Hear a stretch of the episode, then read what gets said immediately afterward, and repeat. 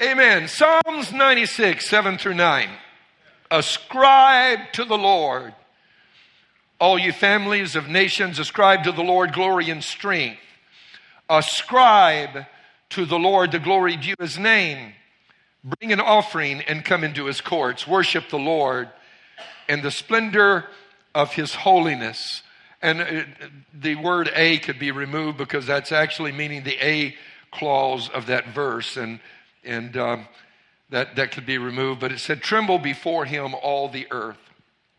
Then in Revelation chapter 5, 11 through 14, then I looked and I heard the voice of many angels around the throne, the living creatures and the elders, and the number of them was 10,000 times 10,000 and thousands of thousands, which literally means a number too big for them to count. Saying with a loud voice, Worthy is the Lamb who was slain to receive power and riches and wisdom and, glo- and strength and honor and glory and blessing. And every creature which is in heaven and on earth and under the earth, and such as are in the sea, and all that are in them, I heard saying, Blessing and honor and glory and power be to him who sits on the throne and to the Lamb forever and ever. And then this verse, verse 14, then the four living creatures, these seem to correspond to the four living creatures in the book of Ezekiel or the creature with four faces. They said, Amen. And the 24 elders fell down and worshiped him who lives forever and ever. I want to speak this morning from this subject, putting worth back in worship. Putting worth back in worship. Father, I thank you today for your word that is incredible. I pray that you would impact our hearts today with your word and in that wonderful way you have of helping us draw closer to you and letting your word change our lives. Help us to jettison thoughts that are not consistent with your word, principles, ideas that we might have embraced a lifetime and never questioned, never critically examined. Help us to get rid of those as your word impacts us and help us to embrace the truth the vision that we see demonstrated in your word that we be, may become more like you. We ask in Jesus' name, and everybody said, Amen. We'll begin by just taking a closer look at this text in Revelation chapter 5. Every time I read this, I am I'm overwhelmed. This is an extraordinary supernatural encounter that God gives the Apostle John, who has been exiled by the Roman government to the Isle of Patmos, Patmos a prison colony on a rocky island where he is supposed to be in hard labor. And in these circumstances, so adverse, with everything in the world going wrong. I mean, he's an old man and he's having to work on a prison island in a prison camp in salt mines under the most difficult of circumstances, he has this extraordinary vision. God rolls the heavens back before John, and in so doing, causes time itself to be suspended.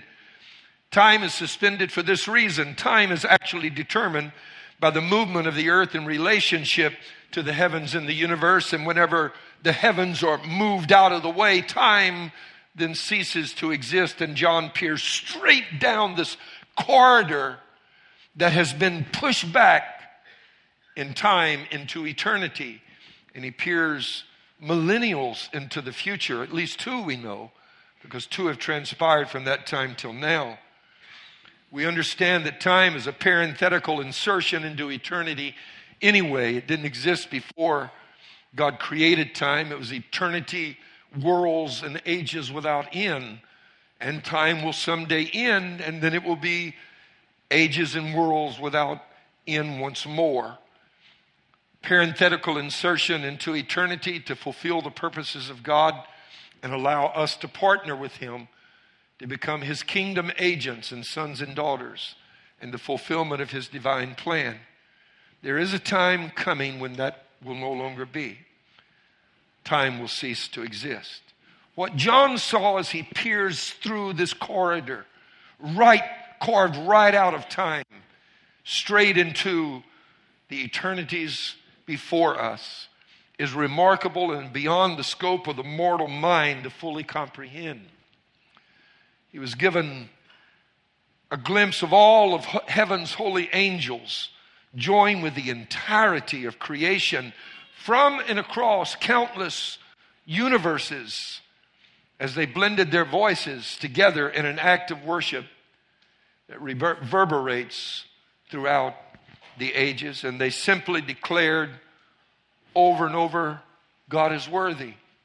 Over and over they cried, Worthy is the Lamb. Worthy is the Lamb. This is significant because to declare something worthy is a statement or an appraisal of value. It's an assessment of value.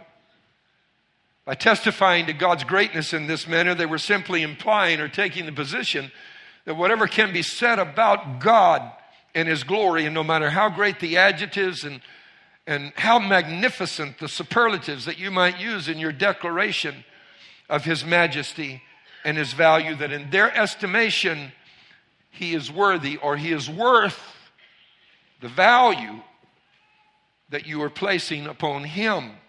Now, that is an extraordinary thing. Extraordinary. The four living creatures who seem to have been given the assignment of appraising the quality of the worship that's being offered to God, they're standing there, they're looking and they're evaluating the worship of countless beings from across time and eternity. We don't, don't even know how many universes. You say, I don't know if there's life on other planets. Doesn't need to be. Planets and stars praise God. The rain falling praises God. The thunder, the lightning, the snow, the sea roaring, waves crashing against the beach. All of that is nature's voice declaring that God is worthy. And other universes join in, whether there is life or animation or not, doesn't even matter. What we know is that these four living creatures are there and they are evaluating. Their assignment, their task seems to be to look at the worship and determine if it is up to the standards that need to be met to present to God. And then, after they watch the worship, this is what they do. They joined in by saying, Amen. Now, we use that phrase in church, but do you really know what it means? It simply means it is so. So, their statement of it is so is in response to what worshipers, earth, universes without number, are offering to God. And as they cry, worthy, or this appraisal of value that He is worth what we are saying. He is worth our assessment of who He is. They nod their heads and say, It is so. He is. He is worth it. No one interrupted them to say, Don't you think you're going over the top? No one said that exceeds what really should be stated. Come on, don't be ridiculous. You're kind of exaggerating the situation, aren't you? Not a single voice in this world or any other is raised to make that objection. I have been, and I'm sure you have, in places where I've paid money to go to something that was really hyped up. And about halfway through, I was kind of looking for the exit and hoping I could find the guy I gave my money to on the way out so I could ask for a refund. But no one here declares that that is the case. Every single person says, You are worthy. And they do it in such a manner that those who are put there to see if the standards of excellence in worship are met nod their heads and say, It is so. He is worthy. You're right. They all agree. In our other text, taken from Psalms 96, 7 through 9, we read that as families, we are to declare God's worth together in worship. That's what families are to do. Not individually as families. We are supposed to worship as families. As families. That's a principle that has been consistent all the way from the book of Genesis through to the end of the Bible now, in the final book of the Bible, book 66, the book of Revelation. Families are supposed to worship. John says, I saw kindred, that means families that were there. And this is what the psalmist declares that we should do. Ascribe to the Lord, all you families of nations, ascribe to the Lord glory and strength. Ascribe to the Lord the glory due his name. Bring an offering and come into his courts and worship the Lord in the splendor of his holiness and tremble before him. He says, all the earth. Amen. Three times we are instructed to ascribe to the Lord the glory and strength that is due, due his name. The word due here is important too, because it implies a debt, an imbalance, a deficit that is outstanding. I recently went to the dentist and dental insurance, but there was a certain amount that was owed. And I had to go a couple of times. The last, I've still got to go again for that matter. And the uh, when I went to, to pay, I've known the dentists, they, they used to be members of the church here and they moved north of town and so forth, but they're still dear friends. Um, uh, the dentist that is there now, his dad was the dentist then. We used to play racquetball together. We go way back.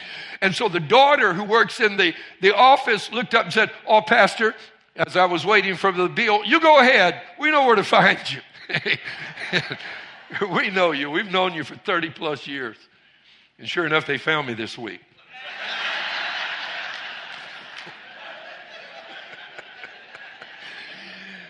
Sometimes you don't want to be found, right? Amen. And there was something due. There was a debt. And so we're taking care of that. But what this implies by stating that we give God worship that is due his name indicates that because of God's greatness, there's a universal imbalance that exists, which can only be corrected by offering proper worship. There's something outstanding and indebtedness that from the onset is present. And when you worship God, you're giving to a debt, an imbalance. The earth is tilted and worship props it back up.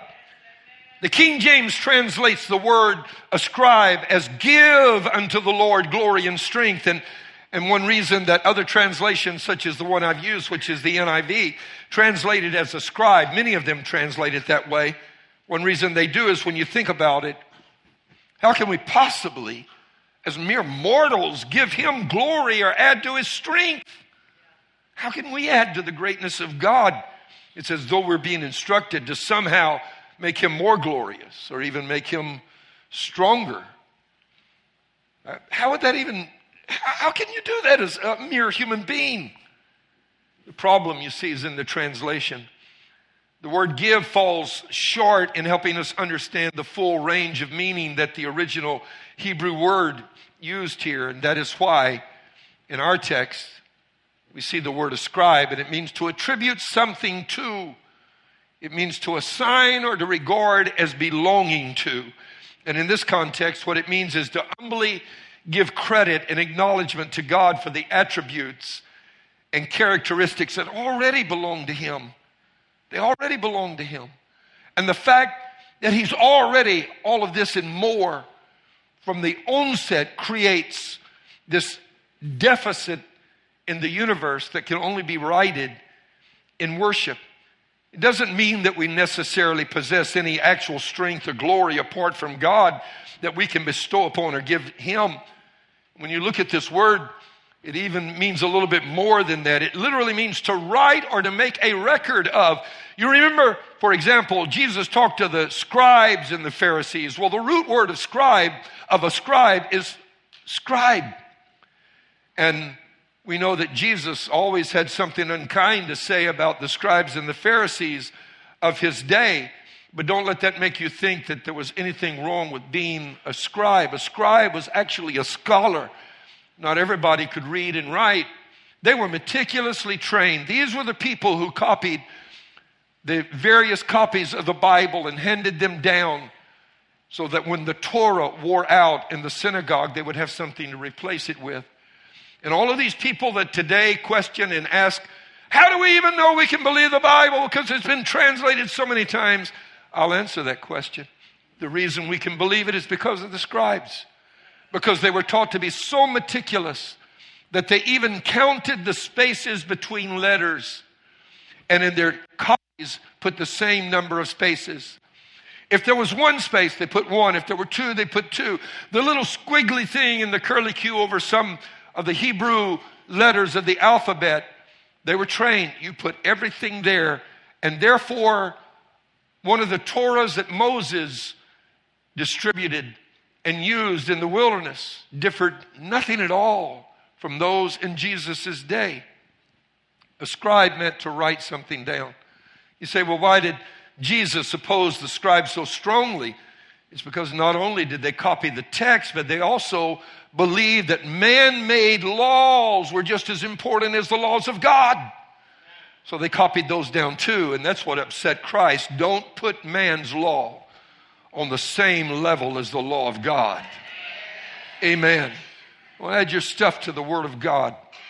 Jesus was against that. Nevertheless, their skills and the accurate copies they made provided scripture that is vital to us today. But this is the point. When you ascribe worth to God, you are writing something down. You are making a record, just like they took the papyrus and the quill and dipped it in the ink. You too are making a record that lives on after you. You're recording the greatness of God. And this is especially significant at this time of the year, this Christmas weekend, as it were. And so that begs the question of how do we ascribe greatness to God? First, as we've seen, the first way that you literally ascribe greatness to God is by worshiping Him. That's what they were doing. They were worshiping Deuteronomy 32 3. For I proclaim the name of the Lord ascribe greatness to our God. When you come to the house of God and worship, you worship in your devotions privately. You are making a record that exists within the universe that God is worthy. Number two, you ascribe greatness to God by learning about Him. Job 36, 3, I will fetch my knowledge from afar, meaning that I'm going to travel to learn. I'm not going to sit here and be content to read the funny papers, watch TV. I'm going to I'm going to put an effort into learning, is what he's saying. I will ascribe righteousness to my Maker. It's a simple fact. The more you learn about God, the more you cannot help but love and worship Him. The more you learn about Him, the more in awe of Him you become. That's one reason the enemy will do literally everything he can to keep you out of the house of God and keep you so busy you don't even open the Bible during the week. And he'll further tell you it's not even necessary. Don't worry about Bible study. He does all of that because he knows the more you learn about him, the more you're going to have to worship him. Amen. Number three, you even ascribe greatness to God by honoring your family and modeling commitment to God before them. Don't just worship in isolation and alone, but worship as I already have stated earlier, as a family. They, your family needs to see your devotion. Because what this will do is perpetuate an understanding of God from generation to generation. And God wants you to worship before your family so that they will also see the value you place on Him because they will learn to place the same and similar value on God. First Chronicles 16, 28, and ascribe to the Lord all you families. See that? Families of nations ascribe to the Lord glory and strength And number four, you ascribe greatness to God in your giving and by attending his house to worship him. First Chronicles 16, 29, ascribe to the Lord the glory due his name, bring an offering and come before him and worship the Lord in the splendor of his holiness. And you come to the house of God and you come to worship and you come to give rather that your time or your money or your service, you're ascribing greatness to God. I'll just say this, and, and I know people don't like to, to call attention to their giving, but last week I showed you the, the Bible school that had been built in the church in Dodoma, Tanzania, and just this morning, Brother and Sister Trahan walked up and handed me a check. He's the cowboy sitting right over here. We got, we got some real cowboys in the church. I don't know if y'all know that or not. This is Texas. All you with hats, you got the hat, but you ain't got the cows. Amen. We got a few that had the cows and the horses too. And they gave me a check for $10,000 to build a church in Tanzania. Isn't that phenomenal? And we prayed together and I thanked them and I said, You're going to make people go to heaven just because of that. And they will. When you attend the house of God and you give, what you're doing is you're ascribing greatness to God. And if by our worship we ascribe greatness to God, it is imperative, isn't it, that we also should understand what worship is. And that's what I've really come to talk to you about. The word worship comes from the old English word, worthship. It was a term of address given to royalty in Europe several centuries ago. And they still use it in some places today. They would use the word lordship and sometimes they would simply say, worth, your worthship. And what happened is, is over time, these two words were combined into one to create a literary device called a portmanteau.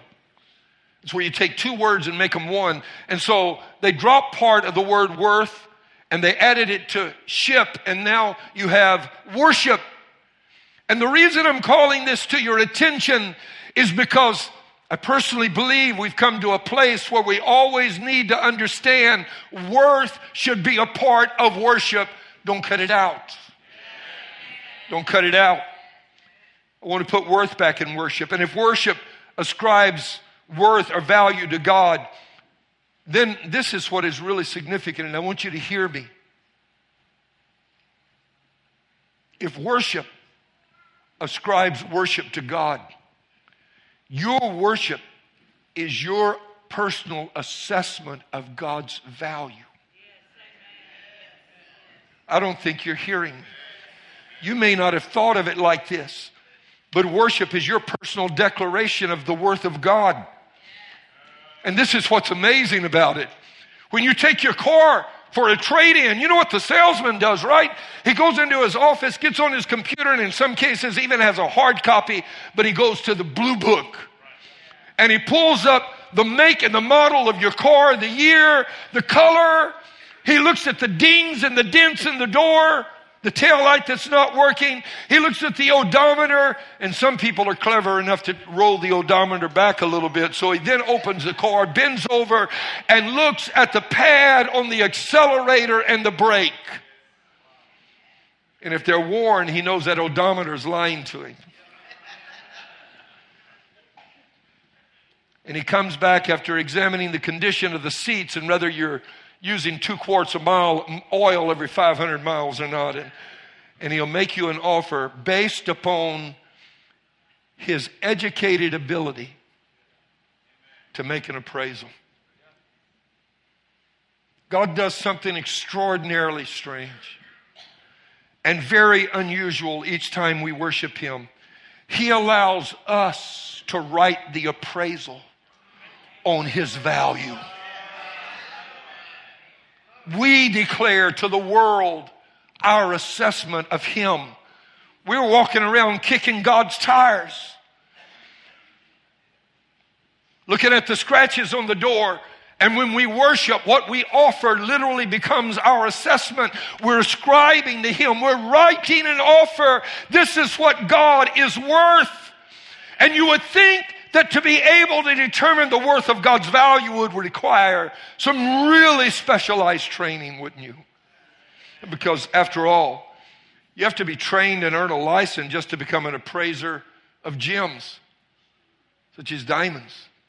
You don't get into that industry without learning how to properly assess color, carat, weight, all of the other things, clarity. You even have to have training to be a tax assessor. There's a board in this city, and you know what they do? They drive by your neighborhood and they do all the comps and the values, and, and they look at your land and the improvements you have made, and you get a tax bill, and you got to pay the taxes based upon their educated projection of the worth of your property. They do the same thing with your house if you get ready to sell it. You have to be trained. And this is what blows my mind to make an appraisal of God's value. You walk right in off the street without any training. And your worship declares to an entire universe the value of the God you serve. Oh, I need somebody in the building to hear what I'm saying. And there's only one worthy of worship. And, and you will discover in the course of your life that very many things in your life will seek your appraisal. They will ask you to assess their value, their importance to you. Jobs, hobbies, relationships, possessions, entertainment, fame. All of it is asking you, how much am I worth to you? And you answer that question by the time that you give to each of these things and the significance that you attach to them. What are you willing to not do to do this? That's how much that is worth to you. These things will seek for you to ascribe to them value. But I want to make the declaration this Christmas weekend that the only God that deserves value is the one we worship today. Only God. Only God deserves your highest praise. Only God. Listen to this Luke 4, verse 5 through 8. Then the devil took him, Jesus, up and revealed to him all the kingdoms of the world in a moment of time. And verse 6 says, the enemy spoke to Christ and said, I will give you the glory of these kingdoms and authority over them the devil said, Because they are mine to give to anyone I please. And you say, That sounds strange. I don't know if I agree with that. You should agree with it. Because it is true, the entire universe belonged to God, but then God created Adam, placed him on this planet, and in Genesis 1 said, I'm giving you authority. He gave Adam authority. And then Satan came along and deceived Adam and took that authority from him. You say, well, why doesn't God go get it back? Very simple. It's for the same reason that if your grandfather gives you a piece of land and gives you the title deed, and then some scallywag comes along, con artist, bamboozles you, you know, cons you, runs game on you and get you to sign that property over to him. Your granddad cannot go to court and say, I want my, my land back that was taken from my grandson. No, the courts will say, You surrendered authority when you gave it to your grandson. He, in turn, has now surrendered it to this person. Your grandson may have a claim in court, but you don't have a claim in court. And this is why Christ had to come and be born a man. It is because God did not have a claim. His son gave authority away. And he had to become a man, the grandson of Adam, to be able to lay claim in court for his inheritance. And so the enemy tells Christ, rightly so, all of this you see belongs to me. They're mine to give to anyone I please. Fall down and worship me. And this is what Christ said. I will, this is what the enemy said. I will give it all to you if you will worship me and ascribe to me worth. That's what it means. If you will worth ship. if you will elevate and ascribe to me value. That's what you do every time when you have an ego need and you get with the wrong people to give you a projection of your self worth. You're letting the wrong people determine who you are. And the enemy is saying, I need somebody to tell me I'm worth something. The only one you can find that will reflect the true worth is Christ alone on the cross of Calvary because he gave his life for you. The enemy says, If you will fall down and worship me, I'll give you all of this. And this is what Jesus answered. The scriptures say, you must worship the Lord your God and serve only Him. Now I realize that in the general sense, he's quoting from the law, right? You must, the Ten Commandments. You must worship the Lord. But in a specific sense, he is addressing this comment, Christ is, to one person standing in front of him. And that person is Satan himself. And this is what Christ says. You must worship me, Satan. You don't even get a pass. The very one that's trying to deceive you into not worshiping doesn't get a pass himself because there is such a deficit that exists that all of creation has got to cry out to right the tilting of the world that God is worthy of our praise. God is worthy Amen. In both Psalms 18 and 13 and Psalms 87 and 5, and I won't put them on the screen, we find that one of the names by which God is known is simply the highest. the highest. No matter how great something else is, He's the highest. But this means this much to me, He's still the highest. Whatever is lofty in your life, He's greater than that. He's more worthy than that. In Ecclesiastes 5 and 8, our God is even called this He who is higher than the highest. I love it. Because, listen, what that means is you've got to give Him the highest praise because that's what he deserves and to ascribe greatness and glory to God, as I've mentioned already twice before, is especially significant during this season because of the focus and the meaning of the holidays. Because the very first Christmas began with a recognition that worth was a part of worship. Look at Matthew 2 and verse 11. And when they had come into the house, they saw the young child with Mary, his mother, and fell down and worshiped him. Now, these, unlike me and others perhaps, they were very trained and educated. These were wise men schooled in the sciences that had traveled for over 700 miles from yonder Babylon across harsh, inhospitable deserts marauding bands of, of, of brigands, just thieves, cutthroats, the hostility of a desert, the, the, the, the terrain unforgiving and harsh, and, and they had traveled for months to get to where Christ was at, following that star. And now they have come, and they fell down, and they put worth into worship. And the Bible said, opened their treasures, they presented gifts to him gold, frankincense, and myrrh. I want to make this statement, and I, I, I, I want to be careful how I say this because I don't want you to think that we're trying to be more spiritual than, than anybody else.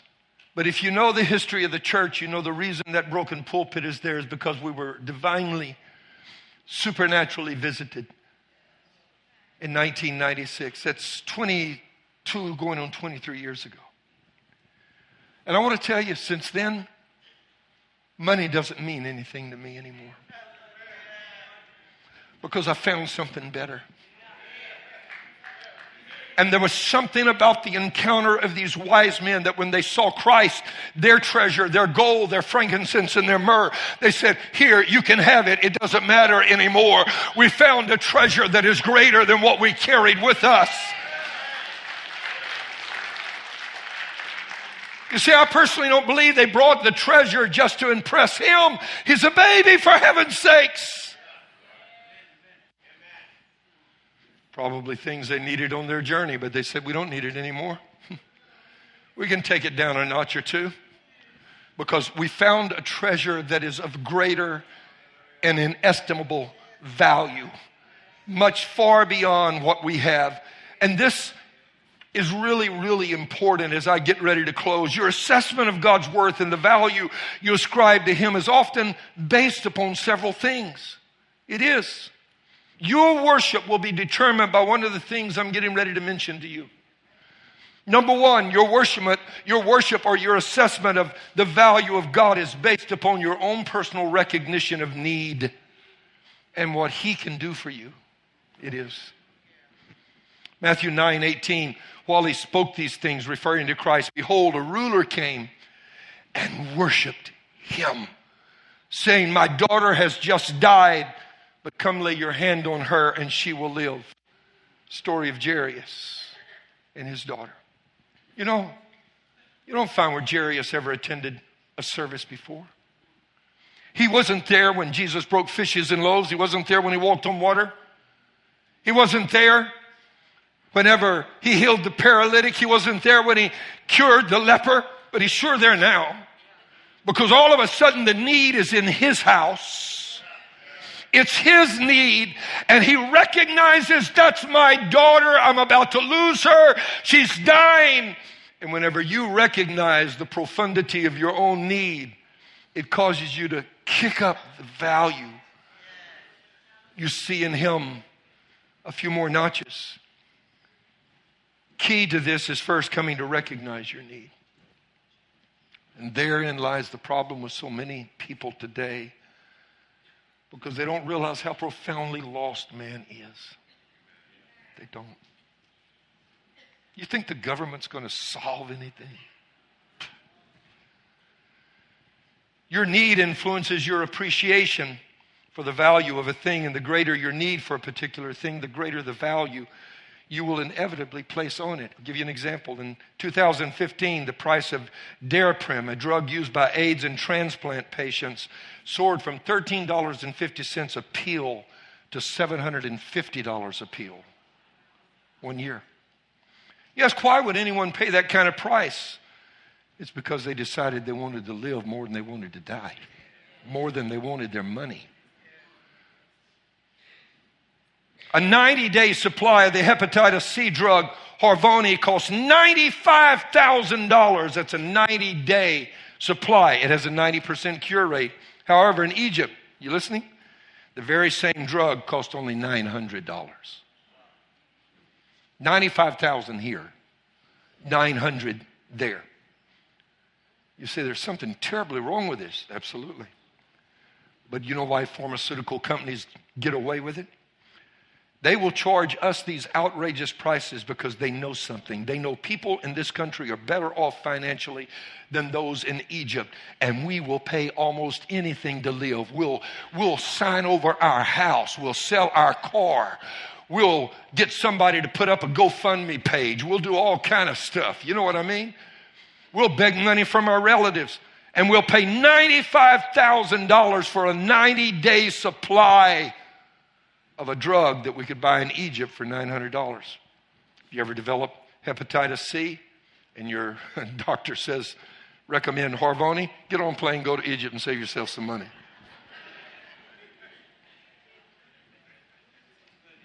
You say, why will people pay that? Because when you're dying, your house don't mean anything anymore.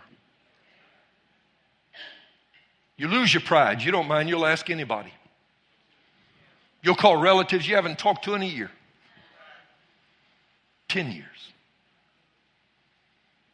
You'll walk. Better to walk and be alive than have a car and die. and pharmaceutical companies understand your perception of need will inter- influence your understanding of value. Number two, your worship or the value you place upon God is also determined by your appreciation of what He's already done for you. Luke 7 47 and 48, I tell you, her sins, Jesus said of the woman who had just broken the alabaster box, they are many, have been forgiven. So she has shown me much love. But a person who is forgiven little shows only little love. Then Jesus said to the woman, Your sins are forgiven. She is extravagant in her worship because she's been forgiven so much. And I just wonder if we realize that when we come to church, there are some people that have a better understanding of what God brought them through and from than some others do. And if you're one of those that God has done something for you, break your alabaster box, honey. You ascribe to him value. You give him worth. Hello, somebody. Number three, your worship of the value you place upon him is determined by your priorities. And trust me, if you ever get diagnosed with hepatitis C and your liver is failing, it will rearrange some priorities. If your doctor says, You see this medicine right here? It's not much, it's only a 90 day supply. But it has a 90% cure rate, and you have a 90% chance of living if you take this medication right here. But are you sitting down? Because let me now the bad news. It's going to cost you $95,000. You may have been planning on a ski trip to Aspen renting an RV and traveling across America, going scuba diving and scuba diving in the Caymans. But after you hear him say that, you cancel the Caymans, you cancel Aspen, you call the RV place and cancel your reservation, and you say, honey, we're going to take another mortgage out on the house because I don't want to die. It rearranges your priorities. And when you see him in his loveliness, Oh, I, need, I got to talk to somebody. I got to talk to somebody. When you know what your need is and you know where He brought you from, am I in the right place today? It will make you worship God when others don't lift a hand, they don't say a word, they don't have anything to give.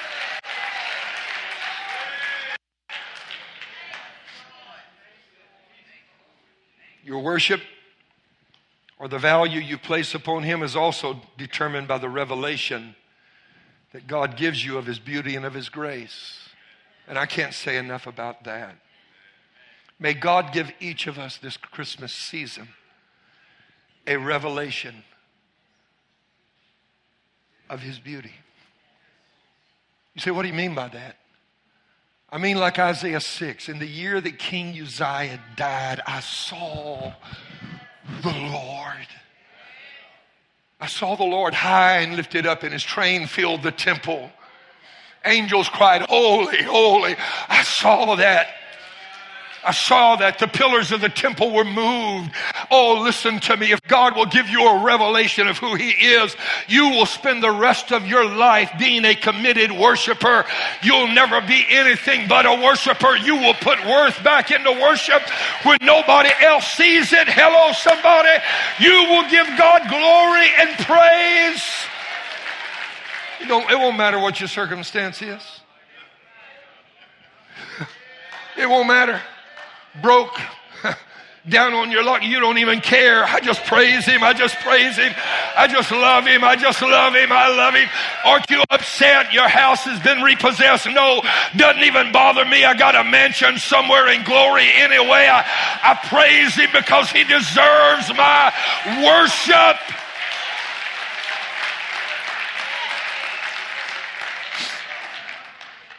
So I'm finished. But to properly ascribe to God the greatness he deserves, you must ask this question How much is he worth to you?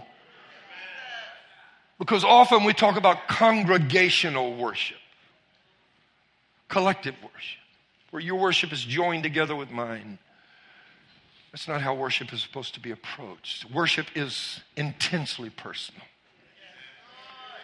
You properly ascribe to God worth when you ask yourself, How much is He worth to me?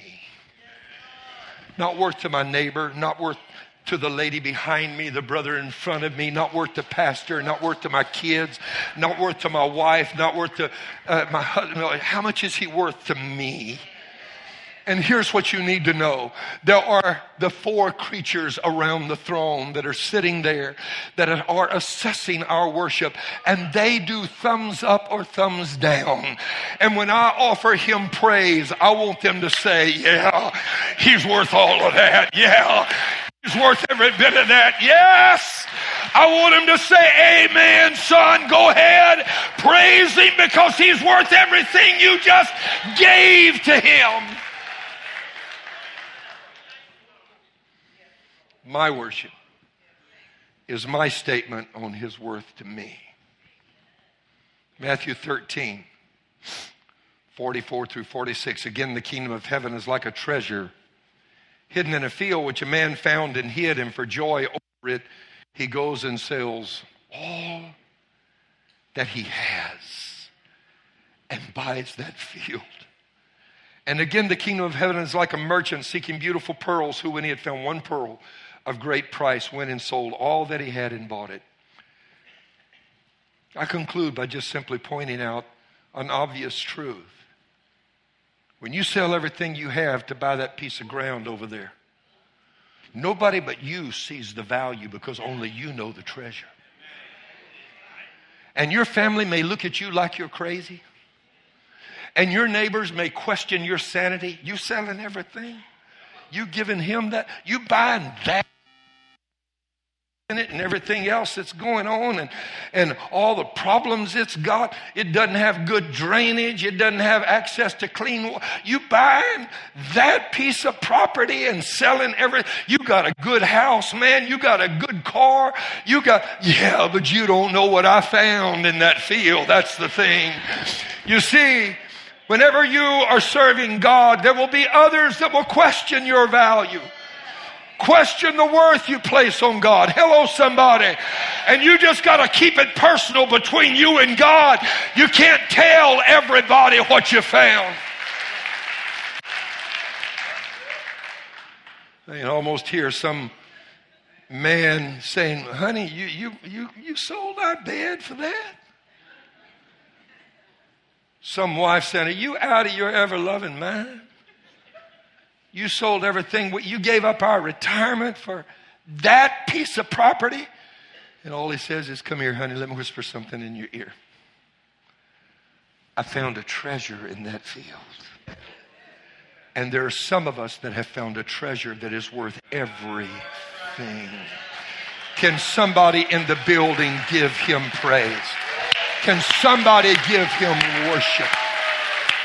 Can somebody adore him? Can somebody stand to their feet and offer God some praise? What is He worth to you? What is He worth to you? What is He worth to you? And so, in the words of the old song that we sing every Christmas, Oh, come, let us adore him.